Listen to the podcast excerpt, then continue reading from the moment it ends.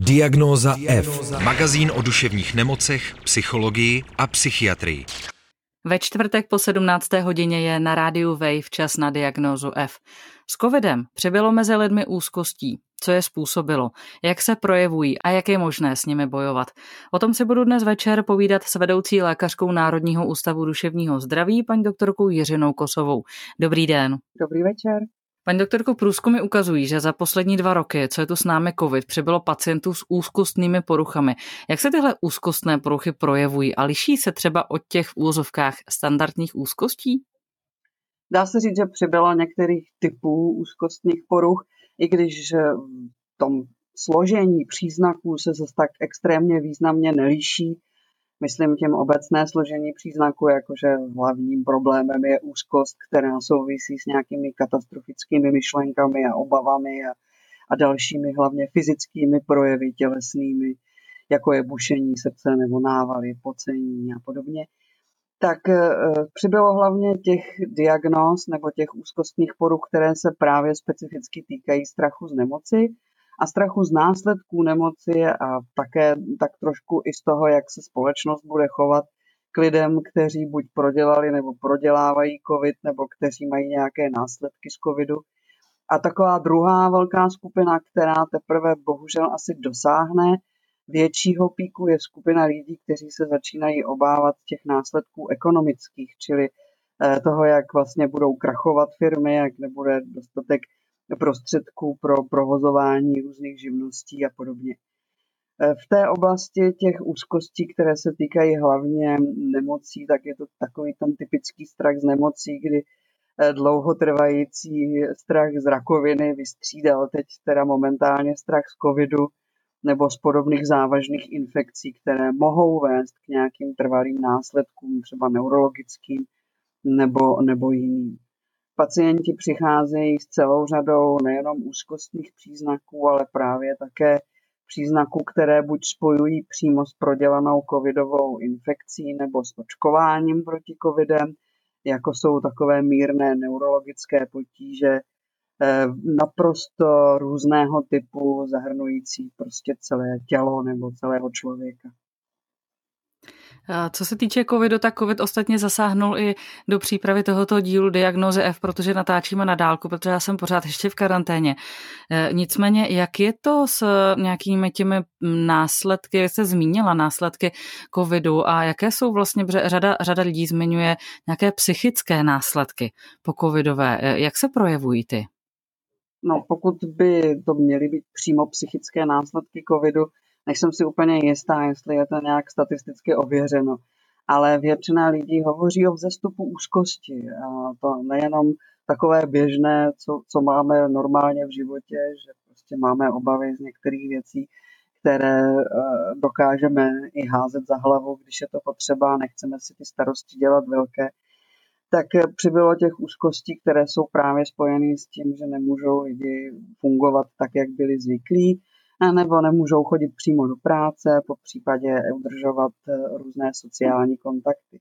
Dokonce přibylo i sociálních úzkostí, čili eh, což je asi logické s ohledem na to, že eh, většina byla zavřená doma s přístupem pouze k internetu, kdy se teda ještě více snižují komunikační dovednosti a člověk prostě úplně zapomíná, jak má fungovat ve společnosti.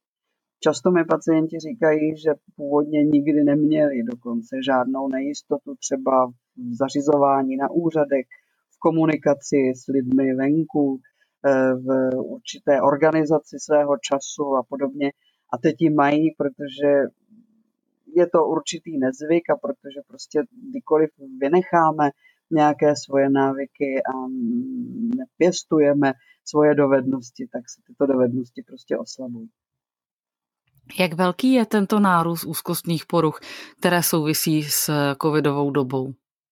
Nemám to úplně přesně početně, ale řekla bych, že eh, těch typů úzkostí, které okrajově nebo přímo souvisí s covidem, narostlo asi jako ve smyslu strachu z nemocí, narostlo asi dvojnásobek eh, toho, co vlastně z těch strachů z nemocí bylo předtím s tím, že se také zhoršilo to, že u lidí se tyto příznaky daleko intenzivněji projevují, takže Dřív třeba eh, mohli lidé, kteří mají trošku tendenci mít strach z nemocí, mít jenom takovou okrajovou úzkost a lehce se vyhýbat některým věcem.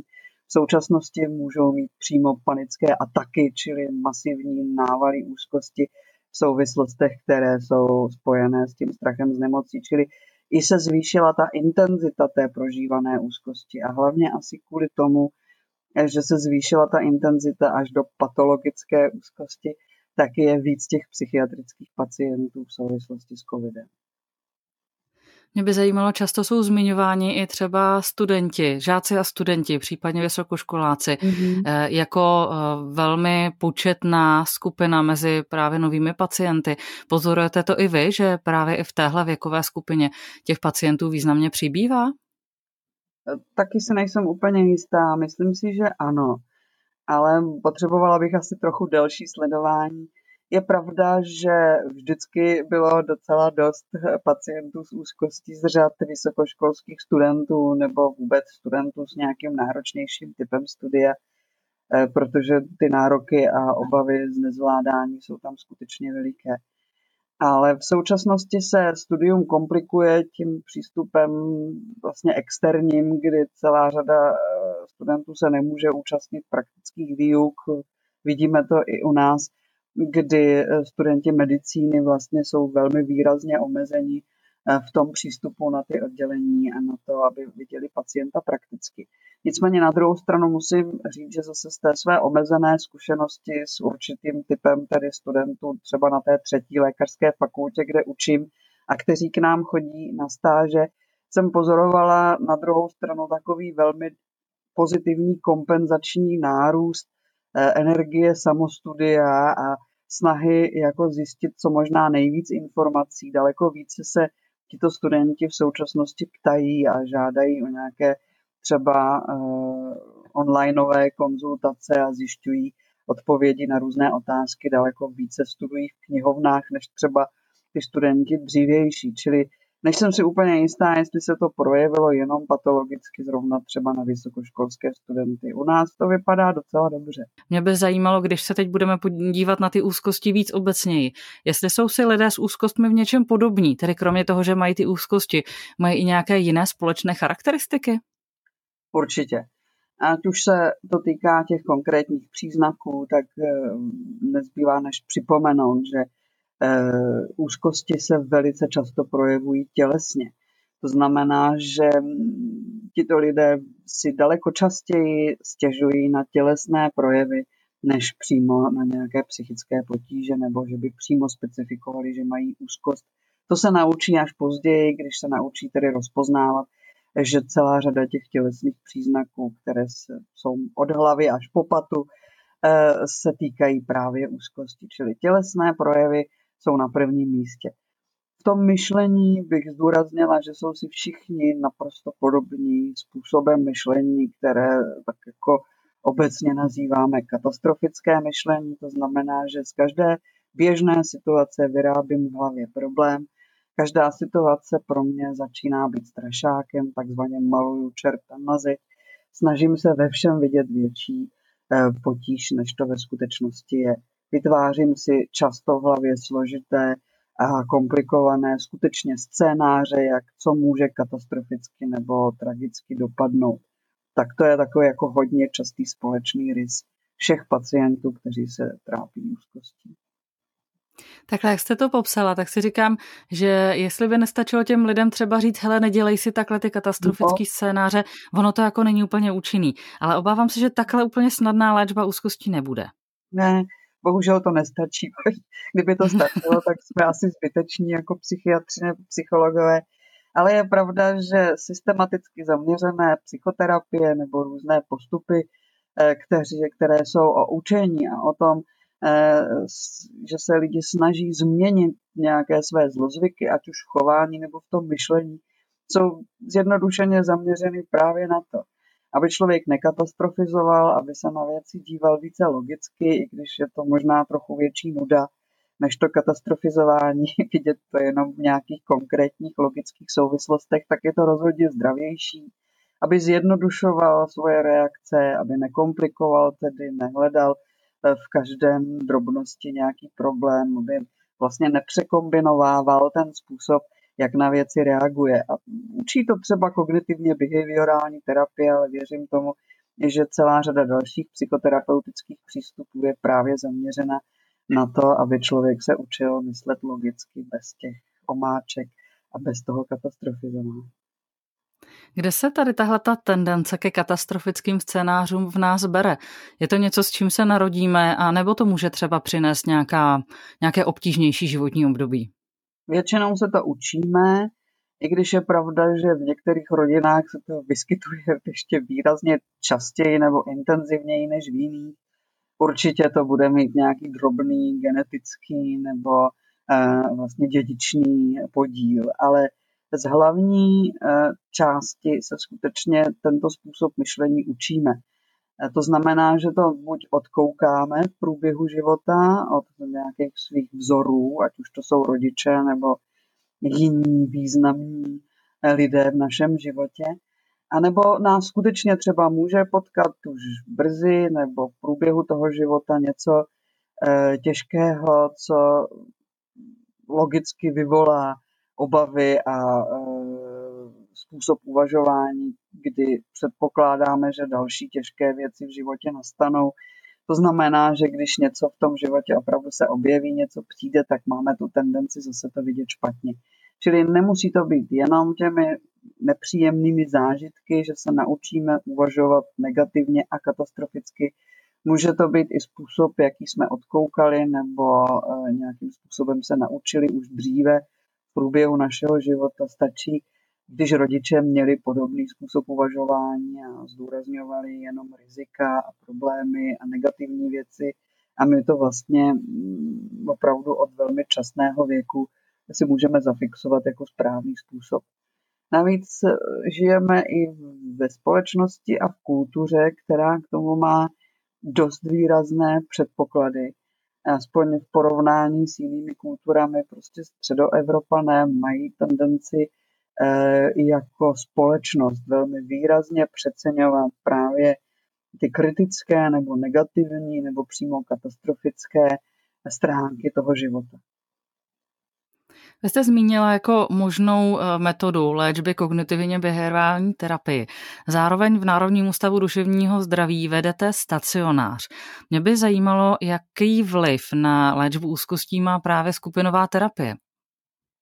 No, skupinová terapie je úžasná na léčbu úzkostí, protože umožňuje nejenom uh, tu edukaci, ten způsob vlastně, kdy se snažíme lidem vysvětlovat, Eh, jaké chyby se dělají v uvažování, že člověk má sklon věci vidět negativně nebo katastroficky nebo nějakým odstrašujícím nebo hrozivým způsobem, ale i v tom chování, kdy určité typy chování předurčují zase k tomu, že člověk se bude věnovat jenom těm nepříjemným věcem a vlastně vytěsní ze života všechno ostatní takže bude mít nakonec ve výsledku dojem, že všechno, co se ho týká, je jenom špatně a jenom, jenom problém. Skupina navíc funguje báječně, protože ty lidi si vzájemně důvěřují často daleko více, než důvěřují tomu psychiatrovi.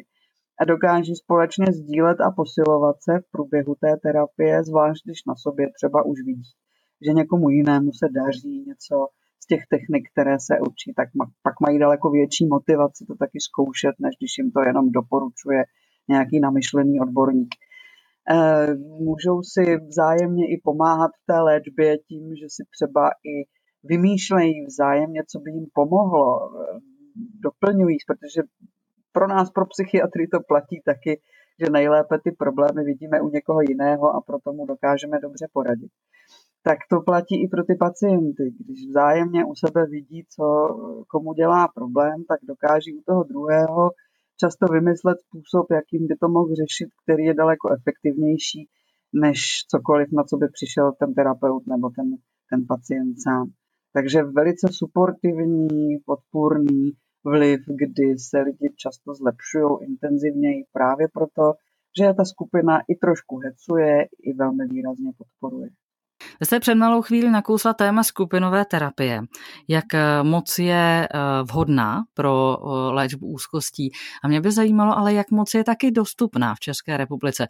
Protože vlastně vedle stacionáře, případně vedle nějakých jako psychiatrických nemocnic a podobně, nemám moc informací o tom, že by skupinové terapie v České republice byly nějak jako rozšířené nebo dostupné. Vidíte to jinak nebo, nebo máte, máte jinou informaci? No, je pravda, že to asi není tak rozšířeně dostupné jako třeba individuální psychoterapie, ale už je taky pravda, že se to zlepšuje, protože kromě těch nemocničních nebo větších zdravotnických zařízení, při kterých různé typy stacionářů nebo docházkových skupin vydáme častěji, tak už se objevují i docházkové programy v menších zařízeních, třeba i někdy soukromých, to je pravda, že pak to je vždycky nějakým způsobem nutno platit takovou terapii. Ale myslím si, že například v Praze je už daleko větší výběr, než byl třeba před deseti, nevím, až před 20 lety. Celá řada menších zdravotnických zařízení nebo jenom združení různých lékařů už kromě individuální psychoterapie a normální psychiatrické péče nabízejí třeba docházkové skupiny na celou řadu problémů.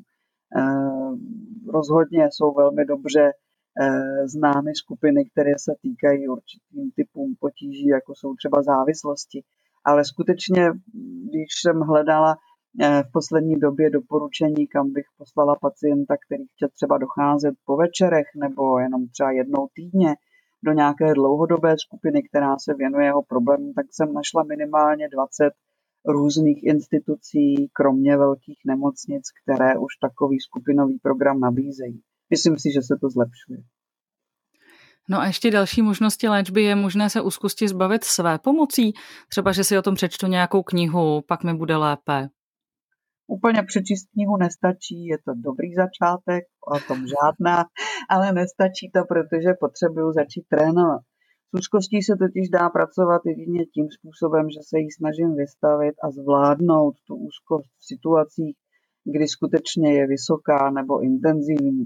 Čili být doma třeba v bezpečí, v ochraném prostředí, kde se nemůže nic stát a jenom si o tom číst, opravdu nestačí. Vystavovat se úzkosti a trénovat. Pokud v té knize nebo v nějakém návodu, který si přečtu, bude i podpora nějakého přímého tréninku a budou tam rady, jak ten člověk má trénovat v terénu třeba, nebo jak se má své vlastní úzkosti skutečně vystavovat, rozdýchávat ji, rozcvičovat ji, roztrénovávat ji v situacích, ve kterých se opravdu bojí, tak určitě jsem pro, aby eh, ten člověk podle té knihy postupoval. Ale bez tréninku, bez toho usilovného přístupu bez snahy se toho zbavit a motivace, to nepůjde. Mě by zajímalo, jaká je vaše zkušenost s tím, proč vlastně pacienti přicházejí do léčby. Protože si říkám, když vy popisujete to bezpečné prostředí, tak někdy lidé volí spíš to, že prostě nebudou chodit do těch míst, kde jim hmm. není dobře, volí to vyhýbavé chování. Tak kdy se rozhodnou, že tohle pro ně není cesta? Co je motivuje, aby šli do léčby a něco s tím dělali? Je pravda, že velká skupina lidí přijde do léčby, tak relativně z mého pohledu už trošku pozdě. To znamená, kdy ty následky jsou takové, že je prostě donutí. Čili v tom životě přijdou o spoustu věcí, které jim velmi chybí díky té úzkosti. A nejenom, že jsou doma v bezpečí, ale přijdou o společnost, přijdou třeba o práci, přijdou o celou řadu jako velmi významných věcí, které naplňovaly jejich život předtím tak jako z jejich pohledu jim pak už nic jiného nezbývá, než konečně s tou úzkostí něco dělat. To je samozřejmě asi nejčastější případ, ale je to trošku pozdě. Ideálně, když si ten člověk uvědomí, že mu ty příznaky začínají výrazně už ubírat, ještě ne úplně všechno z toho života, ještě má dost energie na to, aby s tím něco dělal a rozhodne se, že se toho opravdu chce zbavit čas, Naštěstí už takových pacientů přibývá, i když jich stále ještě není většina. A pak je ještě jedna skupina, která je úplně nejhorší z toho pohledu psychoterapeutického přístupu. A to jsou ty lidi, kteří jsou donuceni okolím ve smyslu, že je donutí třeba rodiče nebo partneři nebo někdo jiný, protože ti vlastně ještě na to nepřišli úplně sami. Že by tu léčbu potřebovali. A tak ať chtějí nebo nechtějí, tak něk trošku podvědomně mohou tu psychoterapii sabotovat, protože nemají vlastní potřebu, eh, dělají to kvůli někomu jinému. Tak takový taky přicházejí. Ale jak jsem říkala, naštěstí už připívá těch informovaných, kteří si třeba zjistí, že ty jejich příznaky, třeba na internetu nebo někde z literatury, že ty jejich příznaky už jsou o úzkosti a snaží se té úzkosti zbavit dřív, než jim tedy sebere ta úzkost toho života všechno důležité. V léčbě závislostí se setkávám s tím, že klienti poté, co přestanou užívat drogy, po případě přestanou pít alkohol, zažívají úzkostné stavy. Dá se říct, co bylo dřív, jestli úzkosti, které zaháněly drogami, anebo úzkost přišla až s tou abstinencí? To je určitě strašně zajímavá otázka, na kterou by nám asi mohli odpovědět jenom určití kon- konkrétní pacienti, jak to bylo u některých z nich. Skutečně celá řada lidí, kteří eh, jsou závislí, tvrdí, že vlastně eh, je k tomu přivedla nějaká forma úzkosti nebo nespokojenosti v tom životě, kdy hledali tedy takovou tu lacinější náplast. Ehm, mezi umělci to vydáme dnes a denně, kdy vlastně nejenom touha po inspiraci, ale hlavně strach ze selhání vede eh, často tyhle lidi ke zneužívání látky a pak vlastně Eh, můžeme říct, že ta závislost je určitým sekundárním důsledkem toho, toho základního strachu. Eh, opravdu nevím, je to případ od případu a každý člověk to, to může mít jinak. Samozřejmě, že samotné drogy nebo alkohol nebo některé typy léků, kteří, eh, které lidi často zneužívají, tak vedou i k rozvoji sekundární úzkosti. Nejlépe a nejsnadněji je to vidět právě u alkoholu, kdy člověk ze začátku třeba pije na úzkost, aby si ulevil a byl schopen normálně komunikovat bez úzkosti. A v okamžiku, kdy ten alkohol se začne rozkládat na svoje aldehydy, což já nevím, je po asi třech hodinách už po použití toho alkoholu, někdy dřív, začne nastupovat úzkost, která je spouštěná těmi eh, metabolity toho alkoholu, čili těmi látkami, na které se ten alkohol rozkládá. Čili řada drog skutečně vede k úzkosti i vlastním svým působením. A pak je to jenom začarovaný kruh, že je tu úzkost, vezme si člověk drogu, aby úzkost pominula, ona na chvíli pomine, za chvíli se zesílí, díky už účinku té drogy a musí si vzít další. Čili část závislosti je určitě daná i úzkostí. Dá se na úzkost zvyknout? Eh, teď zase myslím na jednoho konkrétního klienta, který mi nedávno, aktuálně asi po pěti měsících abstinence od alkoholu, řekl, že už je to lepší, že už nemá celý den pocit, že umírá, ale že teď už umírá jenom dvě hodiny denně. No, mohlo se stát víc věcí, víc variant, nemusí to být jenom to, že by se jako na svoji úzkost zvyknul, ale, ale i když třeba eh, to nebylo něco výrazného, tak částečně s ní zřejmě pracoval. A to může být i ta mentální činnost, to znamená, že člověk začne o té úzkosti přemýšlet, eh, začne ji vnímat trošičku reálněji, tím, že poznává své příznaky úzkosti, tak se vlastně s nima tak trošku zkamarádí. Takže ví, co má očekávat, což samozřejmě vede k poklesu té úzkosti a ty příznaky nemusí být tak silné. Čím víc svoji úzkost poznávám a dokážu ji odlišovat od jiných věcí, tím jsem rozumnější a tím mám logičtější k ní přístup a tím těch úzkostí je samozřejmě méně. Zrovna tak eh, se mohlo stát to, že aniž by si to uvědomoval, přes tu úzkost začal některé věci zase dělat, které třeba předtím eh, nedělal ze strachu, aby se to nezhoršilo, tak stačí, aby ten člověk začal aspoň trošku fungovat, chodit ven, a to už samo o sobě stačí k tomu, aby ta úzkost se vlastně zmírňovala, protože ten člověk ji překonává, aniž si to uvědomuje. Čili může tam být celá řada mechanismů, proč to vypadá, jako že si na tu úzkost zvykne. Ale mám taky samozřejmě příklady pacientů, kteří si to zařídí tak, aby ta úzkost byla tak intenzivní, ale s tím zbytkem se naučí žít. Tak to nejčastěji třeba bývá u těch lidí, kteří se bojí vycházet a komunikovat a fungovat prostě ve světě a ve velké společnosti a zřídí si práci doma a eh, zabydlí se teda doma, jsou samozřejmě v současné době relativně spokojení, protože ani jim nikdo nemůže nic říct, když je taková covidová nebezpečná doba, že pracují z domova, že nemají žádné sociální interakce. A jakoby se smíří s částí těch důsledků, že jsou tím pádem sociálně izolovaní a že se omezují v těch svých aktivitách nebo činnostech na eh, jenom ty, které jdou dělat z domova. Říká Jiřina Kosová, která byla dnešním hostem Diagnozy F. Paní doktorko, já vám velmi děkuji za dnešní snad ne úplně úzkostné povídání o nějakého dalšího tématu se určitě budu těšit na slyšenou. A vzhledem k tomu, že dneska z karantény, tak doufám, že i na viděnou. Mějte se hezky, díky za rozhovor. Není zač, mějte se krásně, ať jste všichni zdraví. Potřebuješ duševní oporu? Všechno spraví náš podcast. Poslouchej Diagnozu F kdykoliv a kdekoliv. Více na wave.cz lomeno podcasty. Partnerem tohoto pořadu jste vy, posluchači Českého rozhlasu. Už sto let vysíláme díky vám. Děkujeme.